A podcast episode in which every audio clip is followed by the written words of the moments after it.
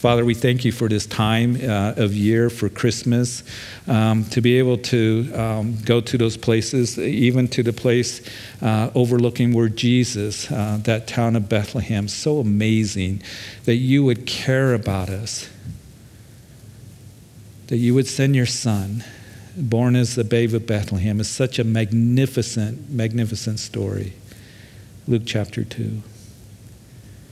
That the light of the world came when it was a dark, dark time. And even as we read in our text here tonight that it was a, going to be a dark time in the future, that he's going to come back, this time as the reigning Savior and Lord, and he's going to come back to rule and reign. So, Lord, we have a wonderful future. We have hope. And even as we're going to see in the text here tonight, that you're the one that makes beauty out of the ashes, you're the only one that can do that. So I pray that you would minister to our hearts in a deep way tonight. In Jesus' name, amen. So, as we're in the final chapters of Isaiah, in chapters 60 through 66, particularly there's going to be a focus on the reigning Messiah that is going to come and he's going to rule and he's going to rule from Jerusalem and, and how God's people are going to find favor and they're going to be blessed, and how the Gentiles are going to come and honor the, the Jewish Messiah. Of course, he is the Messiah of all of the world. And in the Old Testament, as the prophets wrote about coming to Messiah, and Isaiah does this more than any other book that we have of the Old Testament, he's writing about the suffering Messiah, and he's also writing about the reigning Messiah. And, and the religious leaders of Jesus' day, the, the scribes and, and um, the, the prophets, didn't understand how it was all going to work because there was talk of the suffering Messiah, and there's a lot of prophecies here that we're going to read about uh, that talks about the reigning Messiah. And you see, when Jesus came riding into Jerusalem triumphantly, they were expecting him, as Luke's narrative tells us, to usher in the kingdom of God. They were looking to, to be freed from Rome, and that's why they were waving the palm branches and yelling out, Hosanna, blessed is he who comes in the name of the Lord, and ascribing to him the title of Messiah. And, and the kingdom's going to come, and, and Rome's going to get theirs, and he's going to overthrow the yoke of Rome. And they didn't understand that, that there was also that speaking, as we saw in Isaiah chapters 51, 52, and 53, a Messiah that was going to suffer, that he was going to have his uh, beard plucked out, that he's going to give his face to spitting, and he is going to be marred more than any other man. And he was like a lamb that was led to the slaughter. And they couldn't reconcile that. So there was different thoughts. They thought, well, maybe there's going to be two messiahs that are going to come on the scene. Uh, one is going to be a suffering messiah, one's going to be the reigning messiah. There was mostly thought, the Pharisees and the religious leaders of Jesus' day, that they thought, as you read the historians and, and what the ancient rabbis wrote, that they taught that if Israel was worthy, then the reigning Messiah would come. If Israel was not worthy, then the suffering Messiah would come. And they believe that's one of the reasons why the Pharisees Pharisees were so adamant about keeping of the Sabbath. They believed that if Israel kept the Sabbath perfectly, then the Messiah would come. And of course, the confrontation that they began to have with Jesus was over what? Was over the Sabbath. As Jesus is there in the fields with his disciples, the disciples are plucking the heads of grain on the Sabbath day. They came along and said, You can't do that. That, that constitutes work. You're doing it on the Sabbath. It, there's nothing wrong with them plucking heads of grain, but to do it on the Sabbath, they considered it to be unlawful because they considered it work. And so that confrontation would continue on to where the Pharisees and the religious leaders were determined to put him to death. So that's how serious that they took that they were to keep the most minute details of the Sabbath. So they thought that, well, if we're not worthy, then the suffering Messiah will come. But if we keep it perfectly, the Messiah will come. And he's going to rule and he's going to reign. So that's what they were looking for. As we go through these chapters here, we're going to see that it speaks mostly of Jesus who's going to come back. We're, we're in the season of Advent. Advent means the coming. And in his first Advent, of course, born as the babe of Bethlehem, he would come to not free them from Rome, but to free all of us from sin. And, and Jesus coming to, to free us from the greatest need that any man or any woman has to be free from sin. But he also said he would come back. So he is going to come back. He's going to come back to, to rule and reign. We're going to come back with him. We will see that when we finish Isaiah and then we go to the book of Revelation and we're going to look at those events that are going to take place in that last seven year period that is called Daniel's 70th week or what we call the tribulation period. And all these things are taking place, but we also see during that time that God's focus is once again on the nation of Israel. He is going to bring them through a very dark time to where at the end of the tribulation period, their eyes are going to be opened up. We will see this in Romans in chapter 11, where Paul says that blindness has come in part to Israel until the fullness of the Gentiles has come in. And then at that time, all of Israel will be saved. So look forward to that teaching that's very, very important for us to understand that God has a plan for the church. And I believe the plan for the church is that He is going to come along and He's going to rapture us out of this world as He gave the promise to the church of Philadelphia that I will take you out of and away from the hour of tribulation that shall come upon the whole earth to test those who dwell on the earth. There's only one time where tribulation shall be upon the whole earth, and that is in the tribulation period. And the promise is given to us that He will take us out of and away from the hour of tribulation. So we that's why we see that doctrine of imminent return all throughout the New Testament, that they were told to be looking for the return of the Lord. So all these things that we're going to be talking about, but also we know that as we look at this, there's shadows and there's there's references of his first advent as well. So let's begin to look at this final section of Isaiah chapter 60. Arise, shine, verse 1 For your light has come, and the glory of the Lord is risen upon you. For behold, the darkness shall cover the earth, and deep darkness the people, but the Lord will arise over you, and his glory will be seen upon you. The Gentiles shall come to your light, and kings to the brightness of your rising. So, speaking of the, the glorious light in God's kingdom, uh, we know that it's always darkest right before the dawn. And, and any of you that perhaps work at night or get up very, very early, it, it gets dark, and then all of a sudden the dawn comes and the light comes. And it's a very beautiful part of the morning. I love the early mornings, I love that part of the morning. David, he would say that I, I wake in at dawn. It's like uh, as he was so excited to start his day with the Lord. And so here, as he talks about that time that is going to be dark, he says, verse 2 Behold, the darkness shall cover the earth. And I really believe that the primary reference here that is being talked about is the tribulation period. Because tribulation, darkness, will cover all of the earth. Again, tribulation that shall come upon all of the earth. And it's going to be a time where God will pour out his wrath on a Christ rejected world. And we will see that in chapter 6 through 18 of the book of Revelation. Now, sometimes there are those who come along and they will say, well, the tribulation period is just for Israel or that area of the Middle East. Um, there are those who come with the preterist view that say that all of the prophecies have been fulfilled. Uh, it happened in 70 AD when Titus and the Roman legions came into Jerusalem and they destroyed the second temple, destroyed Jerusalem. Uh, it was a terrible time. Uh, they leveled the city, they took the Jews off into captivity, 100,000 of them. Uh, Josephus, the Jewish historian, writes at that time that 1.1 million Jews were killed. And of course, Jesus, as he talks about that when you see the abomination of desolation spoken of, of Daniel the prophet that we read about in Daniel chapter 9, that he said, flee, because it's going to be uh, terrible times. It's going to be tribulation, great tribulation, such as the world has never seen or ever will see again. And the ones that, that hold what is called a preterist preterist view say that all that was fulfilled, what we read in the book of Revelation, uh, in 70 AD. And I disagree with that. I don't believe that that's a fulfillment uh, of uh, what the scriptures tell us because it is very, very clear that the tribulation is going to affect all of the world. And Titus, when he came into Jerusalem, he destroyed the temple. He did not desecrate the temple.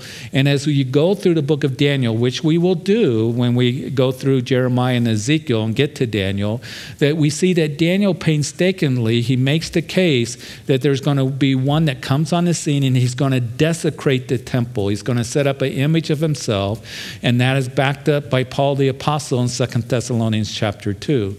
So it's going to be a very, very dark time, and but the kingdom age is going to come when Jesus Christ comes back. Now, there is some interesting things here as we see it. Verse 3 The Gentiles shall come to your light, and kings to bring the brightness of your rising. That uh, they had a hard time realizing that salvation was going to come to the Gentiles because they thought that salvation was just for God's covenant people. The early church struggled with that even, and we don't have time to go and talk with it, but salvation would come to the Gentiles, even as, uh, as Jeremiah uh, or as Isaiah is telling us here, and Jeremiah speaks of it as well. But um, that we know that as he comes, he's going to rule over all the earth. He's going to rule with the rod of iron, as Psalm chapter 2 tells us about. You know, what's interesting, I think there's some shadows here, um, some uh, that, that remind us here of uh, what uh, it was like when Jesus first came, because it says that deep darkness of the people, and the Lord will rise over you, and his glory will be seen upon you, and the Gentiles shall come to your light, and kings of the brightness of your rising. You know, when uh, Jesus, in his first coming, we know that there was the light of the star from the east and the magi would come. Now uh, they were gentiles. Uh, we have that christmas song these three kings. They really weren't kings. They were magi from the east that came from that area of babylon. And they knew that that star that they were to it was to be a sign for them to follow where they came to herod and said we're here to worship the, the king of the jews the new king of the jews. And herod did not like that at all. But people ask, how is it that they knew that to be looking for that star? And, and, that gets asked a lot. And I believe it's because of the writings of Daniel. And here these, these Gentiles come from the east following this light to come and worship him. And, and all of a sudden, it was a dark time during that time. As you read Luke chapter 2, it came to pass in those days that a decree went out from Caesar Augustus that all the world should be registered. And people lived in fear. I mean, you had Rome that was oppressing the people, you had Caesar Augustus that was on the throne. And when he spoke that everybody's going to be in transition, for this new census and for taxes to go back to your place of ancestry to register for new taxes, Joseph and Mary had to go. They could not protest it. And Mary, being a spouse to Joseph, that she had to, nine months pregnant, go from Nazareth and 90 miles to the south to Bethlehem because Joseph was what? From the house and lineage of David. And David, of course, was from Bethlehem. And in that time that was dark, people were afraid. People were fearful. You had Herod the Great, as I've already mentioned him, that was ruling over Judea, and he was a very paranoid individual. And when he came, you know, um, he would uh, put many to death. It, it, was turmoil. The people were afraid. They were afraid of Rome, afraid of uh, the Herod the Great. They were afraid of the religious leaders. It was a very dark time. And during that time, people longing for the Messiah to come, all of a sudden in that little village, Bethlehem, we see that, that Jesus, Bethlehem means, you know, the city of bread, the bread of life was born to us. And of course, the, the sky lit up with the host of angels and singing and praising God to those shepherds out in the field. So the Gentiles shall come to your light, the kings to the brightness of your rising. But we continue in, in, verse 4 Lift up your eyes all around and see. They, they all gather together, they come to you. Excuse me. Your son shall come from afar, and your daughter shall be nursed at your side. So here is, is talking about that, that they shall all gather, they shall come to you. We do know at the end of the tribulation period, as you read in Matthew chapter 24, verse 31, he says that when you see the abomination of desolation, spoken of Daniel the prophet, flee. He's speaking to the nation. It's going to be great tribulation, such as the world has never seen or ever will see again. And we know that uh, during that time, at the end of the tribulation period, Jesus Christ is going to be coming back. And as he comes back, in verse 31, it tells us that he will, the angels will gather his elect from the four corners of the world. And that word elect, it is believed by scholars, is speaking that he will gather the Jews. There's a partial fulfillment going on right now as the Jews are coming back into Israel, but the fullness of what is being spoken of will happen when he will gather his people and then the restoration of Israel will take place. So lift up your eyes all around. They gather together, they come to you. Your son shall come from afar, your daughter shall be nursed at your side. Then you shall see and become radiant. Your heart shall swell with joy because of the abundance of the sea shall be turned to you. The wealth of the Gentiles shall come to you. The multitude of camels shall cover your land, and the uh, dromedaries of Midian and Ephah. The dromedaries, that's specifically a one hump camel, I believe. And you recall back in the book of Judges with the story of, of uh, the Midianites coming, you know, and uh, Gideon, and Gideon's hiding, and the people are hiding. And the Midianites had come in for seven years to take the harvest away from Israel. They were afraid of them. And the Midianites had a new secret weapon, as you read it, and that was the camel this, this one hump camel that would come across the desert, carry heavy loads. They would come and take the harvest and take it back. Camels didn't need much water, much food, and so uh, they oppressed the people. And here it's talking about during this time when the Lord comes back, that they're going to come to honor the Lord. And those from Sheba, that's Saudi Arabia, shall come. They shall bring gold and incense, and they shall proclaim the praises of the Lord. And all the flocks of Kedar shall be gathered together to you, the rams of Neb. Hath shall minister to you. They shall ascend with, my, with acceptance on my altar, and I will glory the house of my glory. So during the reign of Solomon, as you read the Old Testament, you recall that the kings and leaders would pay tribute to Solomon and his kingdom. Well, it's going to happen when Jesus rules and reigns from Jerusalem. And the Gentile nations that are going to come and they're going to bring gifts. And it's interesting that these nations that are mentioned, Midian and Sheba, uh, that are going to be in the east, are going to come specifically. And where did those magi's come? Again, just kind of a shadow what we see in Jesus' first advent. They came from the east, they came from that area. They came on camels, probably, and they would bring gold and they would bring frankincense, or that is as incense, but they also brought myrrh. They brought gold, frankincense, and myrrh. Now it's interesting, this is specifically talking about Jesus' second coming. Myrrh's not mentioned here, but incense and gold is. They would bring gold because that's the, the, the metal of deity, of perfection, and kings, you know, the king of the Jews is worthy of gold.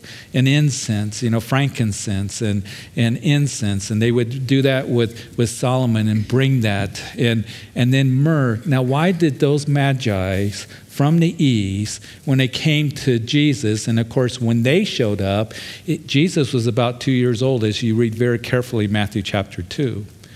But they came, they followed the star on camels from the east, bringing gold, frankincense, and myrrh. Why did they bring myrrh? Because myrrh is a burial spice. Isn't that interesting? How did they know to bring myrrh? Because I believe of the prophecies of Daniel the prophecies of Daniel that said that, that 69 weeks are going to pass when the command comes to rebuild and restore Jerusalem until coming of Messiah the Prince. They were looking for a sign that Messiah the Prince is going to come, and that star from the east. And then Messiah shall be cut off after that time. And specifically, that means that he's going to be put to death. So they bring myrrh. Isn't that amazing? And here's what's even more amazing that they make this long journey from Babylon and, and, and from the east all the way across that desert. I don't know, some of you perhaps have been in that area, but it is desert, desert. And they make all that way. They come into Jerusalem. They, they are looking for the new king of Israel. They're looking to worship the, the new Messiah that has been born. And what happened when Herod the Great heard that they were coming, and we don't know how many came. It says magi plural in Matthew's narrative. It could have been two wise men, it could have been three, and I think three makes a nice kind of picture or nativity scenes that we buy, right? You have three wise men, one carrying gold, one frankincense, and one myrrh. So it makes a nice picture. Could have been three, could have been a dozen, could have been a hundred. I think it was many wise men that came because they got the attention of Herod the Great, and he's like, What are these guys doing here? They're coming across, there's this caravan of wise men from the east, they're bringing gifts. What is it that they're up to? We're here to worship the new king of Israel. When he heard that, Herod the Great was so upset, he summons the religious leaders and he says, What do your prophecies say where the, the Messiah, the new king of Israel, this king that they're talking about, where is he going to be born? And they go to Micah, of course, chapter 5, verse 2. He's going to be born in Bethlehem. Bethlehem was only about 10 miles from Jerusalem. But here's the thing I, I think that intrigues me as you think about about it. These guys make all this effort to come. They're watching. They're looking for, for Messiah to be born. They, they know the promise of God's word that is given from Daniel's prophecy that had been there 600 years before that. And they make all that effort to come to worship the new king of Israel. And those religious leaders were only 10 miles away from Bethlehem, and they didn't even go to check it out. There's no record of any effort of them to go to Bethlehem. Oh, the new king of, the Jews, yeah, the Messiah, he's supposed to be born in Bethlehem. You would think, maybe we ought to go and check this out. But they didn't. And that intrigues me. But it also, it kind of speaks to me as well. Because we can think we know the scriptures and we know the prophecies and we get the charts out concerning his second coming, and it, it's all interesting. But are you really looking for him? Are we living every day that knowing that the Lord can come back and, and tomorrow isn't promised to any of us anyway?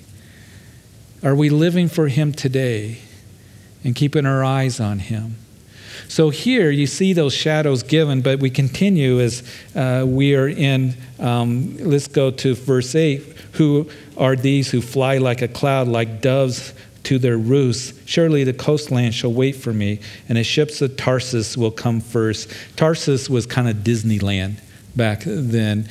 It was, um, it, you know, Tarsus was, they don't know if it was in Spain, probably in that area of Spain, but, but um, you know, we, it was a place where there was all these, uh, you know, uh, uh, markets and, and people went there for the vacation and, and they come from Tarshish and to bring your sons from afar the silver and their gold with them the name of your Lord your God into the Holy One of Israel because he has glorified you.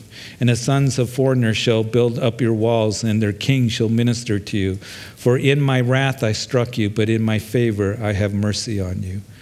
You see, they have gone through, God's people, tremendous turmoil and we know that Jesus, that he wept over Jerusalem.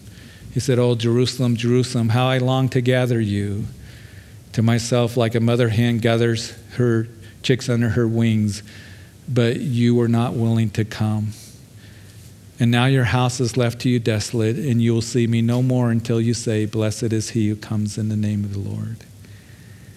And of course, they have gone through tremendous turmoil. They will go through tremendous tribulation in the tribulation period. But at the end of that, as we see, for my wrath has struck you, but in my favor I have mercy on you, that he will restore them.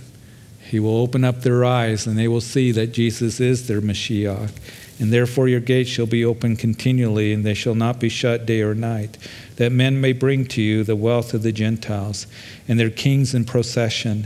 For the nation and kingdom which you will not serve you shall perish, those nations shall be utterly ruined. It's kind of interesting here is, as we look at this, that in the ancient cities, of course, the walls around the city, they had walls and they shut the gates to protect them from their enemies. They shut them at night. In the millennium age, there's no need to shut the gates, and, and the gates are going to remain open. You know, peace is going to be there. We know that there will be no peace here on this earth until the Prince of Peace comes back. And when he does come back, right, as the battle of Armageddon has taken place, that he will come back and he will judge the nations. He will restore the nation of Israel. They will be gather his elect uh, to their uh, in Israel, and he will also he will bring the judgments on the nations as well. And it's interesting that the millennium reign, which is going to be a thousand years, that we know that the Lord's going to rule from Jerusalem. Uh, it, we're going to rule and reign with him. We know Revelation chapter five says that. Uh, other references of the scripture that we're going to rule and reign with him and that's the millennium reign. Now, there are, it seems to be more and more of, uh, of independent churches and, and you know, the evangelical church that is saying that there is going to be no millennium reign. And, and bringing in replacement theology that God is through with the Jews, and you know it's just a coincidence that they're a nation, and and these different views are not talking about in time prophecy. So much of the Bible and so much of Isaiah tells us about it, what our promise is going to be. And the only time that you and I are going to rule and reign with the Lord is in the millennium reign, when He sets up His kingdom here on this earth for a thousand years. After that time, the heavens and the earth, as Peter writes about, will go up in a fervent heat and um, the heavens and the earth will melt away, and then he's going to create a new heaven and a new earth and a new Jerusalem where we're going to dwell with him forever and ever. We're not going to rule and reign with him, but we're going to dwell with him. And, and, and that's a promise for us, and that's our future, and it's so wonderful. So here is, is talking about that there's going to be peace that will finally come in the millennium reign of Jesus Christ, ruling the nations with a rod of iron. There's also hints. Zechariah chapter 14 tells us that the nations will come up to Jerusalem to celebrate the Feast of Tabernacles. Now, the Feast of Tabernacles is one of the three major feasts that the Jews celebrated. It's the most festive of all the, the major feasts in the fall, where they would come and they would it was like a big camp out, you know, the Feast of Booths, the Feast of Tabernacles. And they would sleep there in Jerusalem under tents, under these little lean tos, and they would tell their children about how the Lord brought them through the wilderness and into the promised land. That was the Feast of Tabernacles. And then in the millennium reign, it seems to indicate that we're going to celebrate, all the nations, the Feast of Tabernacles, of course, how the Lord brought us through this time, and now He has come to rule and reign. And and it's going to be a wonderful time. But there's a warning given to those nations who do not come up to honor the Lord and to, to worship Him and to celebrate the Feast of Tabernacles. So it's kind of interesting when you look at those verses and they will be dealt with, as Zechariah 14 says, with plagues and drought. Now, that's in the millennium reign, but I do want to say this that if we're not ones that we're really are desiring to worship Him and to learn of Him and to just be submitted to Him. That you know what comes into our lives is drought. There's just drought in our hearts and in our souls. And we end up getting plagued when we're not doing what the Lord desires for us to do and we're ignoring Him. We get plagued with all kinds of confusion and hardships and difficulties because we end up going to the way of the world.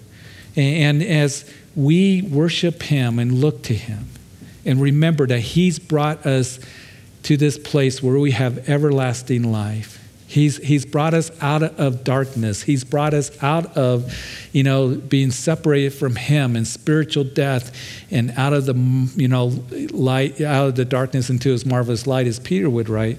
And we have so much to be thankful for. So live for Him because this world is going to come to an end the way that it is. And the Lord's going to come and rule and reign, and we're going to be with him. So we want to, to prioritize him, and he's the only source of peace in our lives. We're going to talk about on Sunday that, that one of the benefits, of course, of justification is we have peace with God. We're no longer at war with him, at enmity with him. We have peace with God because of Jesus Christ. And he's the only one that will give us that peace with God, and then He desires to give us the peace of God in our hearts as we live for Him. And He's the only source, the Prince of Peace. But let's continue in verse 13. The glory of Lebanon shall come to you, the cypress, the pine, the box tree together. The beautify the place of my sanctuary, and I will make the place of my feet glorious. All the sons of those who afflicted you shall come bowing to you, and all those who despise you shall fall prostrate at the soles of your feet. And they shall call you the city of the Lord, Zion, the Holy One of Israel. Whereas you have been forsaken and hated, so that no one went through you, I will make you an eternal excellence, a joy of many generations. You shall drink the milk of the Gentiles, the milk of the breasts of kings. You shall know that I am the Lord Lord, am your Savior and your Redeemer, the mighty one of Jacob. And as we read this, speaking of the glory of Jerusalem, of Israel, they will go through initially such destruction, but there will be no more violence that will be heard in the land as we read this.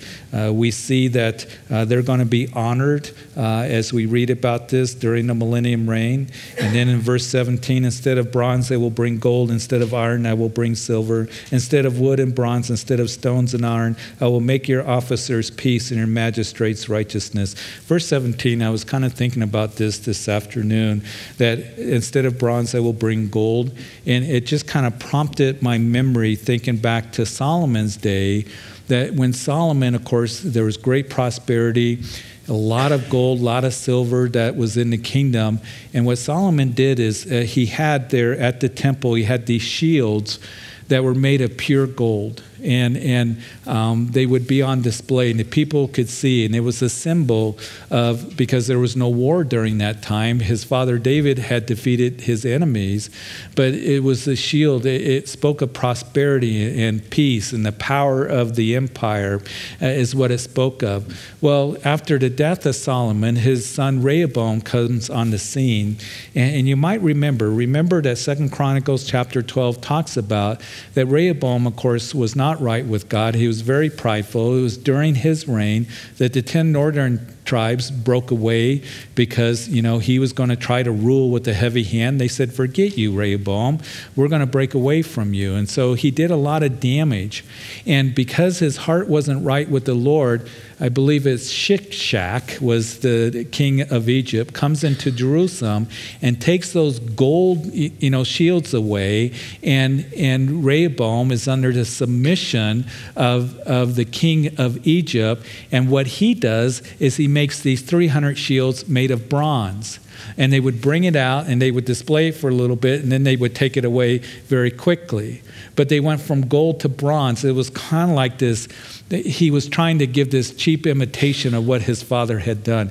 Bronze is nowhere valuable to gold. And as I was thinking about it, I was thinking that this kind of stirred my thought about that. That here, that as we are with the Lord in the millennium reign, instead of bronze, I will bring gold. Instead of iron, I'll bring silver.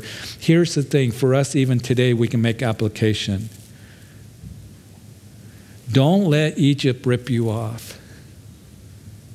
And I think that a lot of Christians end up getting ripped off, and, and, and here they have this bronze when the Lord says, I want to give you gold. And I'm talking about He wants to give us the very best, and He wants our lives to count for Him. But we end up giving that up because of our rebellion or because of our pride or whatever the case may be. And we end up having a life that can be likened to bronze when He wants our lives to be likened to gold. And remember that Paul tells us that when we stand before the Bema reward seat of Jesus Christ in 1 Corinthians chapter 3, that our works that we do for Him to be rewarded, all of our works are going to be tried like fire. And all those things that are going to be rewarded are likened to what? Gold and silver and precious metal. Everything else going to burn up is going to be like wood, hay, and stubble. So I don't want to have a life that's full of wood, hay, and stubble. I don't want to have bronze because I'm so involved in the world, you know, tied up in the world, compromising with the world. When the Lord says, I want you to have a life that is golden, not to be third best, second best, but the very best for you. And sometimes as Christians, I think that, you know, Egypt, that is a picture of the world in the Old Testament, that we let the world comes invading our lives so often in so many areas of our lives.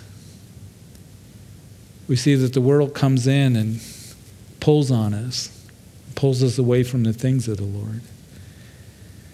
I hope that we would have a heart that, Lord, I want to every day make you the priority of my heart, of my soul, of my life, every area of my life. And you see, that's what He wants to do with us. And He wants to do exceedingly abundantly above all that we ask or think, if we just allow Him to do that. You know, I was listening to Pastor Ed today on the radio when he was doing Calvary Live. He was reading an article at the beginning, and he was talking about the article that he read that five, over 5,000 churches, 100 churches a week, over 100 churches a week in America are closing down. And that people aren't going to church today like they used to. And that's an overall, you know, uh, trend that we're seeing in our own nation. Because we're so tied up in the world and so much activity and things like that. And I read that and it, it makes me sad.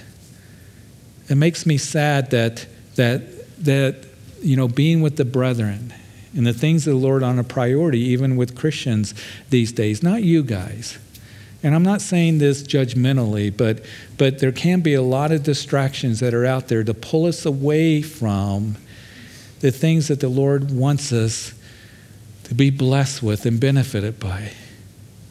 And that is our devotion to Him and being with the brethren and loving one another and using our gifts and, and growing in the Word of God. That's the priority that we should have. And the Lord wants to do that work in us and through us. And in verse 18, speaking of the millennium, violence shall no longer be heard in your land, neither wasting nor destruction within your borders, but you shall call your walls salvation, your gates praise. I like that. And the sun shall no longer be your light by day, nor for brightness shall the moon give light to you. But the Lord will be to you an everlasting light in your God, your glory. Your sun shall no longer go down, nor shall your moon withdraw itself. For the Lord will be an everlasting light. All the days of your mourning shall be ended. Also, your people shall be righteous. They shall inherit the land forever, the branch of my planting, the work of my hands, that I may be glorified. A little one shall become a thousand, and a small one a strong nation, and I, the Lord, will hasten it in its time. So, here in verses 19 to the end of the chapter, some say, scholars, is speaking of the New Jerusalem. And when you read Revelations chapters 21 and 22, it tells us that in the New Jerusalem, that there's in the new heavens and the new earth, first of all, there's going to be no ocean. So those of you who like the ocean, don't mean to bum you out, but it doesn't talk about there's going to, be no more seas, um, and there's going to be no sun. The, the glory of the Lord is going to be our light, and so uh, that's the the new heaven, new earth, and new Jerusalem that we're going to live in um, for all eternity. Some say it's speaking of that. Others say no, speaking of the kingdom age, because of verse 20, what we read, and the days of your mourning shall be ended. So perhaps. Uh, Uh, that the tribulation period, the mourning that takes place leading up to the millennium reign, either case it's going to be glorious because the Lord's going to be there. And then, very quickly, chapter 61 the Spirit of the Lord is upon me because the Lord has anointed me to preach good tidings to the poor. He has sent me to heal the brokenhearted, to proclaim liberty to the captives, and the opening of the prison to those who are bound to proclaim the acceptable year of the Lord and the day of vengeance of our God, to comfort all who mourn. In verse 3, to console those who mourn in Zion, give them beauty for ashes, the oil of joy for mourning, the garment of praise for the spirit of heaviness, that they may be called trees of righteousness, the planting of the Lord, that he may be glorified You know, I love these verses of Isaiah. And here in verse uh, 1 and uh, 2, it is speaking of Jesus. It is speaking of his first coming. It may ring a bell as we read this that the Spirit of the Lord has anointed me. Remember in Luke chapter 4? In Luke chapter 4, Jesus goes into the synagogue in Nazareth where he was raised, and he gets up and he begins to read from the scriptures, from the scroll of Isaiah, and he reads this text he reads this that the Spirit of the Lord is upon me because the Lord has anointed me to preach good tidings to the poor. He has sent me to heal the brokenhearted, to proclaim liberty to the captives, and the opening of the prison to those who are bound. That was the ministry of Jesus if we go through the Gospels. He taught good tidings, good news of the gospel.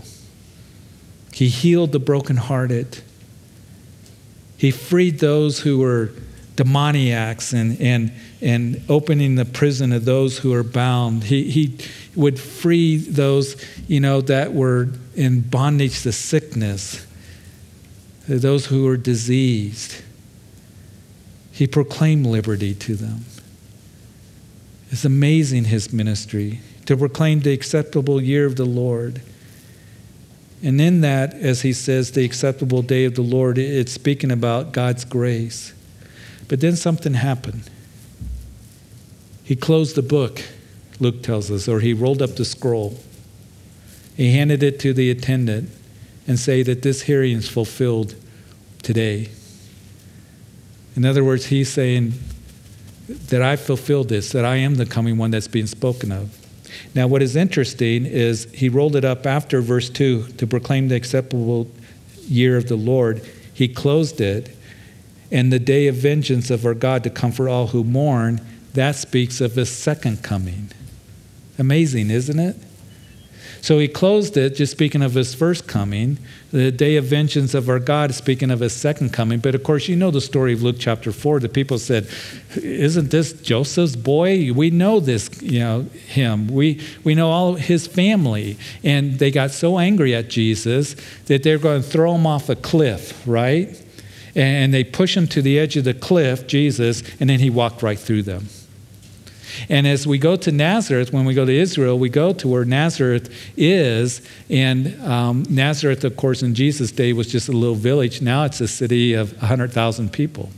But in the hillsides there of, of where Nazareth is nestled, there's one major cliff that's there, and we go and we point it out to you, and that's probably where they drove Jesus up to, to that cliff, and then he would walk through them and he would go to Capernaum, where he spent most of his time ministering there.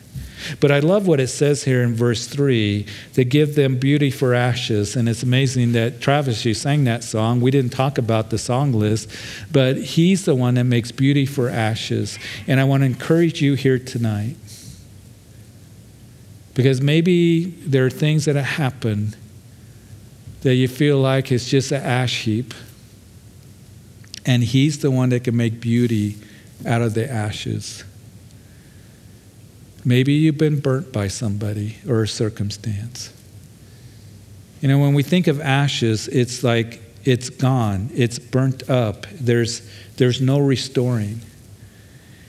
But the Lord is the one, somehow, some way, the promise given to you is that He can make beauty out of the ashes. And maybe you might think that this is burnt up, it's gone, it's, it's dead, whatever it may be that the Lord wants to do restorative work. He wants to do a wonderful work. He wants to bring beauty out of the ashes. I think that might be a word for somebody here tonight. you thinking, how can life ever come from this? You know, in 1988, uh, I was up. I was just right after um, college, and I had been working with the government, BLM in Utah and, and uh, in Wyoming and doing vegetation studies. But when the fires broke out um, in Yellowstone, it burned a million acres. A million acres. You might remember that was 30 years ago, those of us who are a little older. And, and it just burnt like gasoline. What happened is the pine beetle came through the lodgepole pines there in Yellowstone, and the National Park Service had a policy we're going to let nature take its course. And of course, the next thing through the ecological cycle would be a fire. And the fires came in that summer, and just a million acres burnt half the park and the surrounding area of Yellowstone. That's a lot of acres. And I remember it was an election year, and you know, George Bush the first and Dukakis were there and they were talking about how they're going to solve this problem. It's like, you're not going to solve this problem.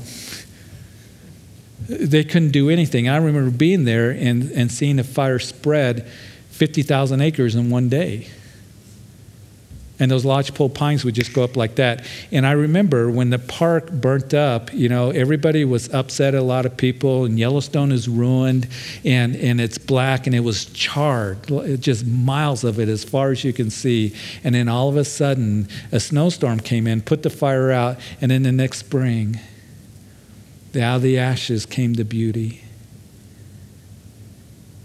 And came the flowers, and the meadows were formed and if you go back there today, and we, we've spent a lot of time, I take the kids there and, and we go in those areas. We've been going there for years.